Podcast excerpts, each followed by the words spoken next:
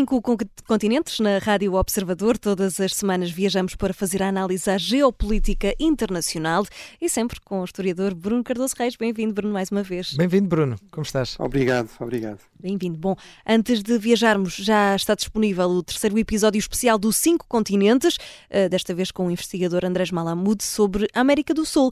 Bruno, quem é que vai ser o próximo convidado e de que continente é que vão falar? É, vai ser o Dr. Paulo Portas e vamos falar eh, do, da América do Norte, em uhum. particular dos Estados Unidos, mas não só dos Estados Unidos. É, e, e, evidentemente, enfim, é alguém com muita experiência, de, até prática de relacionamento com os Estados Unidos, também como analista mais geopolítico de risco. Uh, e, e, acho que é uma ótima conversa e, e, realmente os Estados Unidos estão sempre na atualidade, mas uhum. agora talvez ainda mais do que é costume. Claro. claro. Pronto, é uma edição especial de cinco continentes para ouvir esta, esta semana. Bruno, vamos então viajar. Começamos nas duas principais guerras, como, como é habitual. Juntamos-las aqui porque esta semana houve um momento com impacto para ambas. Os Estados Unidos da América não conseguiram aprovar uma nova ajuda militar para a Ucrânia e Israel no Congresso. Que implicações é que isto pode ter? Bem, eh, tem implicações a vários níveis. Portanto, era, era uma lei de 160 mil milhões, eh, porque além de, e era sobretudo realmente ajuda à Ucrânia, ajuda a Israel, ajuda militar a Israel, também ajuda humanitária a Gaza e depois também ajuda militar a Taiwan. Mas uma primeira coisa que isto nos diz é realmente o, o enorme poder, a enorme riqueza que os Estados Unidos continuam a ter. Uh, ou seja, não há muitos países que possam aprovar uma lei destas, não é? A dar dinheiro, a dar equipamento uh, ter dinheiro para pagar esse equipamento, a ter a capacidade de o produzir para fornecer a vários aliados. Depois, um segundo aspecto é a enorme disfunção do sistema político americano, uh, porque aparentemente uh, havia um certo acordo nos dois principais partidos de que era preciso avançar nestas várias prioridades, além das que eu referi, havia uma dimensão, digamos, que está no limite entre o interno e o externo, que é a questão do reforço da, da, da fronteira, da segurança na, na fronteira sul, uh, mas havia um acordo que tudo isso seria fundamental. Uh, esteve semanas, meses uh, nos Estados Unidos, fora dos Estados Unidos, à espera de, desse acordo. Aparentemente, esse acordo está feito e depois, à última da hora, e sobretudo por causa de uma figura que é Donald Trump, que acabou por dizer que o que era feito ao nível das fronteiras não era suficiente e, e, como nós sabemos, ele é sempre hostil a qualquer tipo de ajuda externa, uhum. acabou por descarrilar uh, realmente esta, uh, este acordo e impedir a aprovação desta uh, legislação, que era indispensável realmente para esse acordo avançar. Portanto, temos aqui uma outra implicação que é realmente o efeito perturbador crescente eh, das eleições presidenciais que se aproximam, das eleições também para o Congresso que se aproximam, que vão ter lugar em novembro de 2024, o peso novamente crescente de Donald Trump, porque é o candidato provável do Partido Republicano, portanto ganha pesos uh, uh, junto do, do partido, uh, e, e, portanto também o enorme desafio que isso representa para, é a última implicação, para, por um lado, os aliados dos Estados Unidos, portanto aumenta muito a incerteza quanto àquilo que os Estados Unidos irão fazer, até onde é que irão, que ajuda é que irão realmente fornecer, e também é um enorme desafio para a própria administração Biden, para a própria presidência. Eh, é verdade que o presidente Biden e os democratas podem dizer que tentaram chegar a um acordo, eh, que foram os republicanos que, à última da hora, no fundo, voltaram atrás naquilo que uh, aparentemente era o compromisso assumido, uh, mas eles é que estão no poder, eles é que são o governo, e, portanto, coloca essa questão, conseguem encontrar aqui alternativas, formas, formas de continuar a ser relevantes, por exemplo, em termos internacionais, apesar deste risco de boicote por parte do, do Partido Republicano, cada vez mais dominado por Trump. Uhum. Bruno, eh, já na guerra da Ucrânia, a semana fica muito marcada pela entrevista que Putin deu ao apresentador norte-americano Tucker Carlson, em que garantiu que não quer uma terceira guerra mundial. Vamos ouvir. Consegue imaginar um cenário em que enviasse tropas russas para a Polónia? Só se for de uma forma, se a Polónia atacar a Rússia. Porquê? Porque nós não temos interesse nenhum na Polónia, na Letónia ou em qualquer outro país. Por que é que faríamos isso? Simplesmente não temos interesse nenhum. Vladimir Putin, esta semana, numa rara entrevista ao Ocidente, é também a semana em que o candidato da paz, Boris Nadezhinin, Boris Nadezhine. Assim, acho que já está um bocadinho melhor, Bruno. Não sei se depois me quiseres ajudar, estás à vontade. Uh, Boris, Boris foi, foi proibido de concorrer nas eleições presidenciais russas. Viste alguma surpresa nesta proibição ou naquilo que disse Vladimir Putin na entrevista? Bem, eh, acho que a resposta às duas coisas é não, ou seja, eu até nos comentários aqui na Rádio Observador já tinha chamado a atenção que este candidato, que aparentemente vinha de uma certa oposição tolerada, um pouco mais liberal, mas que era sobretudo mais, no fundo, uma oposição ao nível económico, de um certo liberalismo económico, mas que assumiu cada vez mais esta ideia de que a guerra, a invasão foi um erro, que era necessário uh, resolver isto através de verdadeiras negociações uh, e começou a ter aparentemente um apoio crescente, nomeadamente dos jovens, dos setores, digamos, da, da verdadeira oposição. Uh, eu já tinha chamado a atenção que eles estavam um pouco aqui a pisar linhas vermelhas que me parecia que iriam ser arriscadas para a viabilidade da campanha e, portanto, aquilo que o regime fez e que faz sempre e que faz com muita habilidade é usar uh, o controle que tem do aparelho de Estado, do aparelho judicial, da Comissão de Eleições, etc., para uh, utilizar aqui um subterfúgio burocrático, portanto, dizer que ele tinha, havia umas assinaturas, ele, ele, é preciso 100 mil assinaturas para ser candidato, e portanto ele tinha conseguido 110 mil, mas ainda assim eles arranjaram maneira de haver 11 mil que estavam, que estavam mal, que não estavam bem, e portanto, uh, no fundo, dizer que, que, a candidatura não podia avançar. Um, e, e, portanto, não, não me surpreende. Obviamente, para mim, a verdadeira razão não é uma questão burocrática, é realmente esta questão de que o regime, apesar de dizer que está tudo a correr muito bem, que a economia está ótima, que os russos gostam imenso de invadir a Ucrânia e que a invasão está a decorrer de acordo com o plano, etc., certo. claramente não é assim. Eh, é bastante evidente que não é assim, eh, que o regime Putin não esperava esta resistência ucraniana eh, e teve imensas baixas, teve provavelmente mais de 100 mil mortos, já soldados mortos, está, isto está a ter um custo económico enorme. Estamos a falar de inflação de 8%, de taxas de juros de 16%. Imaginemos se tivéssemos isso cá na Europa, certo. onde se diz que estamos com problemas económicos por causa da guerra, mas que não tem nada a ver com esta escala. E, portanto, eu claramente não quis arriscar a esse nível. Depois também não quis arriscar aceitando uma entrevista com um verdadeiro jornalista ocidental, eh, porque realmente o Tucker Carlson não é uma questão de eu gostar mais ou menos uhum. dele ou das opiniões políticas dele. É alguém que foi despedido da Fox News porque era considerado demasiado partidário, demasiado certo. ideológico, uh, não era suficientemente isento nem rigoroso. É alguém que em tribunal se defendeu, o próprio Tucker Carlson se defendeu em tribunal de um processo dizendo eu não sou um verdadeiro, um verdadeiro jornalista e toda a gente sabe isso, e o juiz, a juíza deu-lhe razão. E aliás, a portanto, entrevista sai no, no, canal próprio dele, não é? O Tucker Carlson portanto, Network. Facto, portanto. Atualmente ele tem um canal, de facto, no, no, no Twitter, não é? Uhum. E, portanto, já não, não está na Fox News. Mas é alguém que realmente se caracteriza há anos por uh, fazer grandes elogios uh, a Putin, ao seu regime, uh, fazer, basicamente, reproduzir a narrativa russa, a propaganda russa em relação à guerra. Portanto, ele acha que o Putin é um grande democrata e acha que o Zelensky é um ditador, por exemplo. Algo que nenhum analista independente, nenhum, enfim, Frida Mouse, que faz as análises anuais do Estado da Democracia faz a análise exatamente inversa, não é? Portanto, que o regime russo é cada vez mais repressivo, autoritário e, e, e a Ucrânia tem avançado no sentido oposto, um regime cada vez mais pluralista, etc. Portanto, é alguém que não, uh, não representava nenhum risco de fazer perguntas difíceis a, a Putin, Uh, apesar de tudo, ainda lançou uma ou outra, por exemplo, algo que seria vergonhoso não colocar em, em, cima da mesa, porque ele usa como argumento, bem, os médios, os médios ocidental não querem saber da Rússia. Ora, nós sabemos que múltiplos jornalistas, por exemplo, da BBC foram expulsos da Rússia e que, inclusive, uh, o, um, o correspondente do Wall Street Journal, que é um, um, jornal de referência, mas até um jornal uh, alinhado à direita, que é uma coisa que também existe nos países democráticos normais, haver jornais com opinião um bocadinho mais alinhada à direita ou à esquerda, mas que são jornais de referência. Uh, esse, esse correspondente foi preso, está preso, com acusações claramente inventadas de espionagem.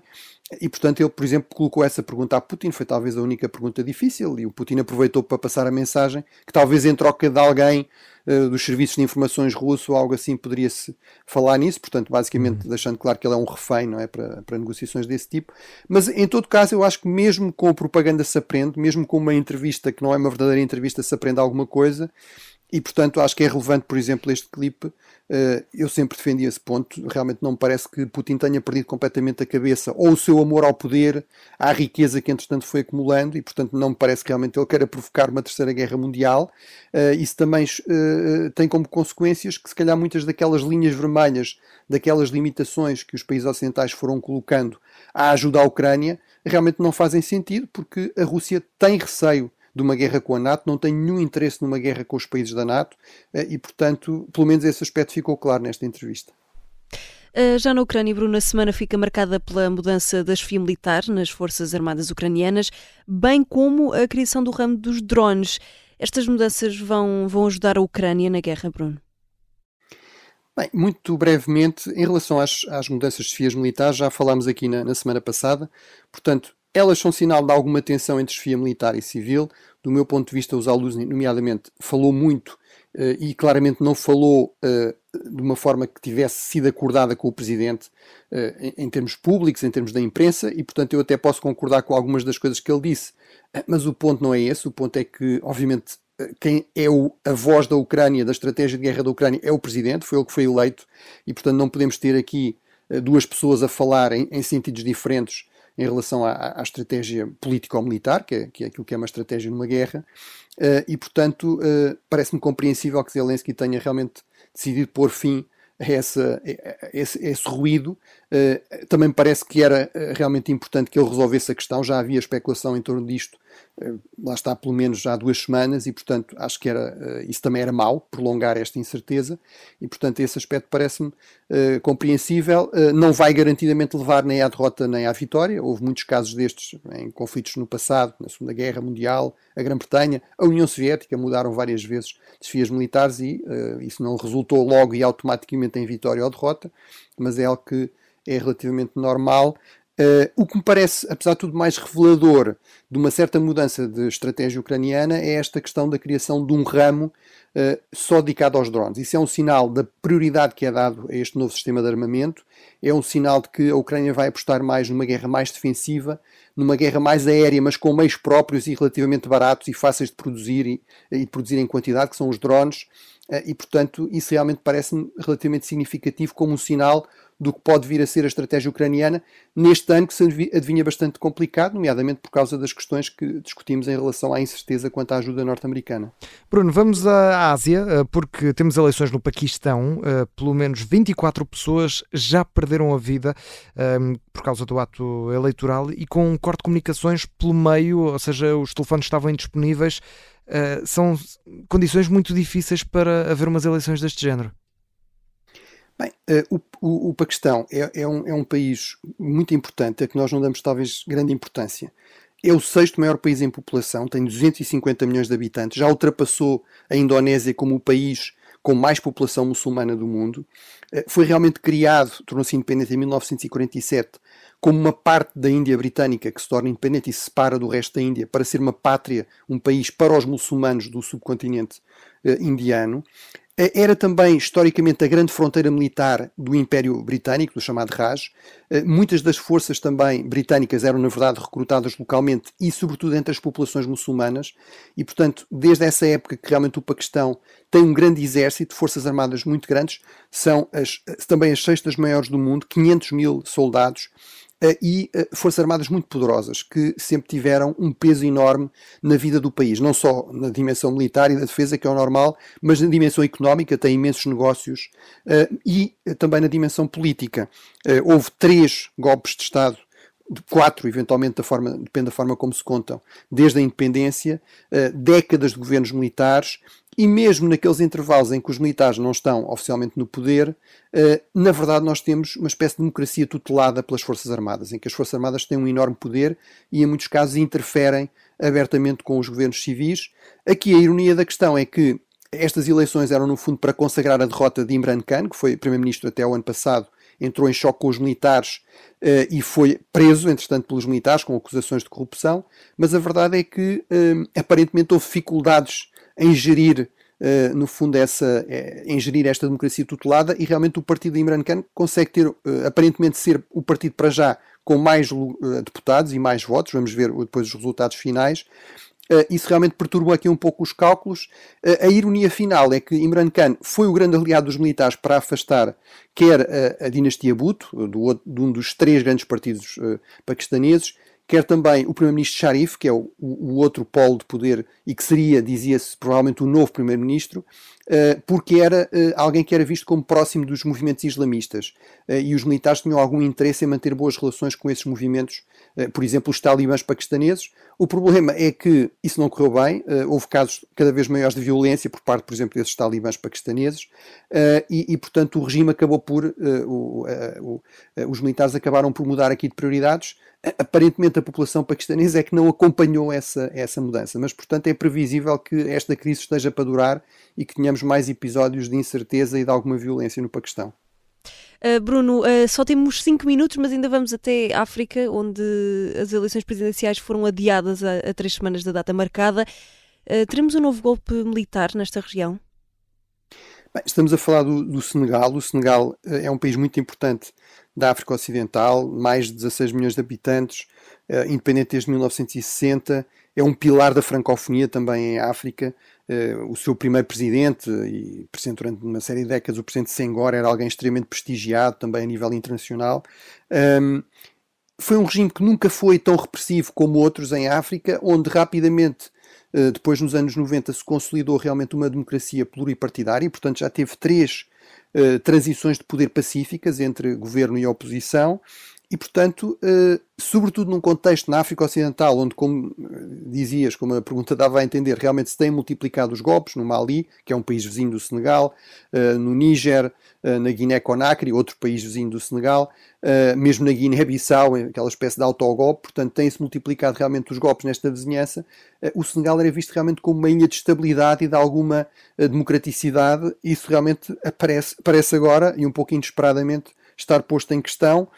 Eu diria que para já não, não há sinais de que haja aqui uma intervenção militar, é, é sobretudo uh, esta crise é resultado de divergências entre as elites civis, mas realmente não é normal, não é um bom sinal, adiar as eleições a três semanas e por dez meses, e portanto acho que realmente é algo que é preocupante e, e sobretudo seria mais um, um caso eh, numa região que já está bastante estabilizada. Portanto, um país que nós nos habituámos a ver com, como um pilar de uma certa estabilidade, eh, tornar-se eventualmente num novo foco de instabilidade, o que seria bastante negativo.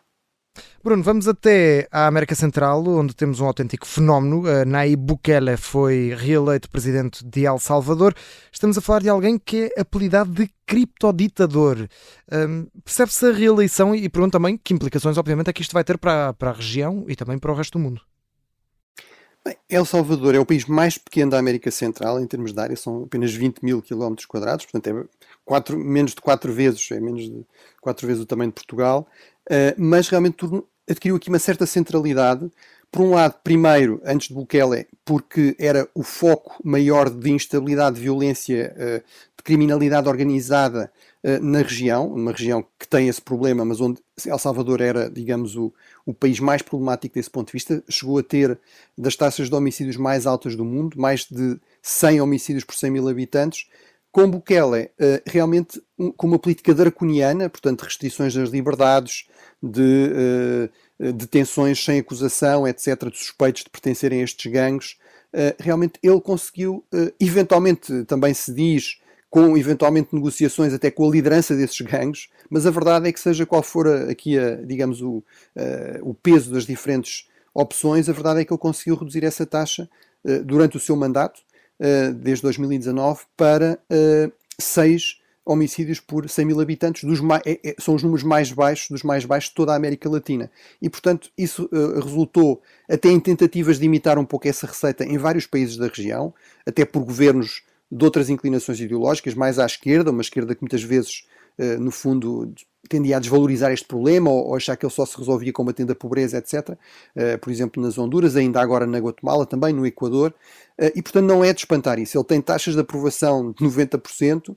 Uh, o grande problema realmente é que isso resultou numa vitória completamente esmagadora, uh, ainda mais do que na presidência, para o Parlamento, ele conseguiu 58 dos 60 deputados. Portanto, isto significa que a, operação, a oposição basicamente desapareceu e isso realmente levanta questões sérias sobre a democraticidade, a viabilidade de um regime democrático em El Salvador nestas condições. Agora, que ele claramente identificou um problema central para as pessoas e resolveu, uh, pelo menos, um, o aspecto mais evidente desse problema, que é a extrema violência e a insegurança que isso causa entre as pessoas comuns, claramente ele aí conseguiu resultados e, e é isso que explica a sua popularidade. E Bruno, para terminar, eh, vamos um bocadinho mais acima, vamos até aos Estados Unidos, onde Donald Trump perdeu nos tribunais, eh, que lhe negaram a total imunidade presidencial, eh, mas ganhou no, Nevada, nas primárias, numa semana em que Biden foi acusado de ser velho e esquecido por um procurador. Foi uma boa semana para Trump, assim, muito rapidamente, já não temos muito tempo, Bruno. Sim, eu acho que em resumo, sim.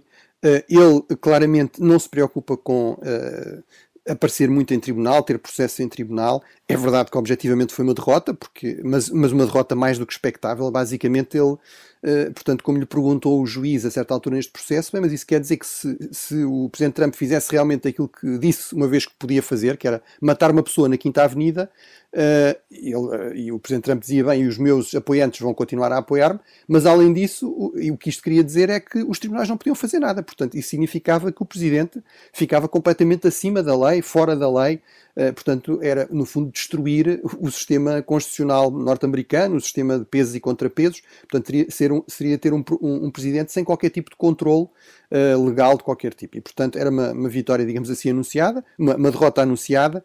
Agora, no Nevada realmente ele não só consegue ganhar, mas a sua única concorrente que ainda resta, a Nikki Haley, perdeu para uh, uma espécie de voto em branco, portanto havia a possibilidade de pôr nenhum dos, nenhum dos candidatos e, portanto, ela teve ainda menos percentagem de apoio do que, essa, do que esse item, portanto foi uma derrota especialmente humilhante, e ainda por cima também teve uma vitória importante neste sentido, havia um processo em curso por causa da questão de documentos classificados, depois do caso de Trump eh, percebeu-se que havia problemas com vários outros, eu próprio também já, tinha, já comentei isso aqui, ou seja, é uma coisa que por vezes acontece, as pessoas saem de funções levam, levam papéis e às vezes misturados nesses papéis estão papéis classificados. Isso nos Estados Unidos é levado muito a sério.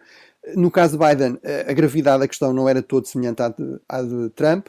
Agora, o problema é que o procurador independente republicano que foi nomeado para fazer a investigação terminou a dizer: não vou acusar o presidente Biden, mas a razão pelo que eu não acuso é porque ele é demasiado velho e demasiado esquecido e, portanto, qualquer júri o ia inocentar. E, portanto, eu acho que isso é inaceitável, ou seja, é um exemplo uh, extremo de uma espécie de ju justicialismo político no qual, inclusive, depois a pessoa não pode ter qualquer tipo de defesa, porque o presidente Biden, se fosse a tribunal, ainda se podia defender e ganhar o caso. Mas aqui, no fundo, ele diz: bem, eu não vou uhum. acusar, não, o, processo termina aqui, mas de caminho deixa uhum. esta mensagem que é realmente muito negativa para a imagem do presidente Biden, que sofre muito desta ideia de que realmente está demasiado velho, se calhar, para, as, para a exigência das funções, uh, e isso é algo que Trump explora muito, porque embora até não seja muito mais novo do que Biden, apesar de tudo tem uhum. algo, menos anos e sobretudo parece estar bastante uma, ter uma vitalidade maior, pelo menos projeta uma vital, vitalidade maior do que o Presidente Biden. Portanto, eu acho que foi realmente, objetivamente, foi uma boa semana para Trump, apesar de tudo, e foi uma má semana para Biden. Uhum. Muito bem, Bruno, não, hoje não temos tempo para mais, temos encontros marcados para a semana. Uh, relembro ainda que temos edição especial de 5 continentes esta terça-feira. Bruno, um abraço, até lá. Um abraço, até lá, até Bruno. para a semana, obrigado.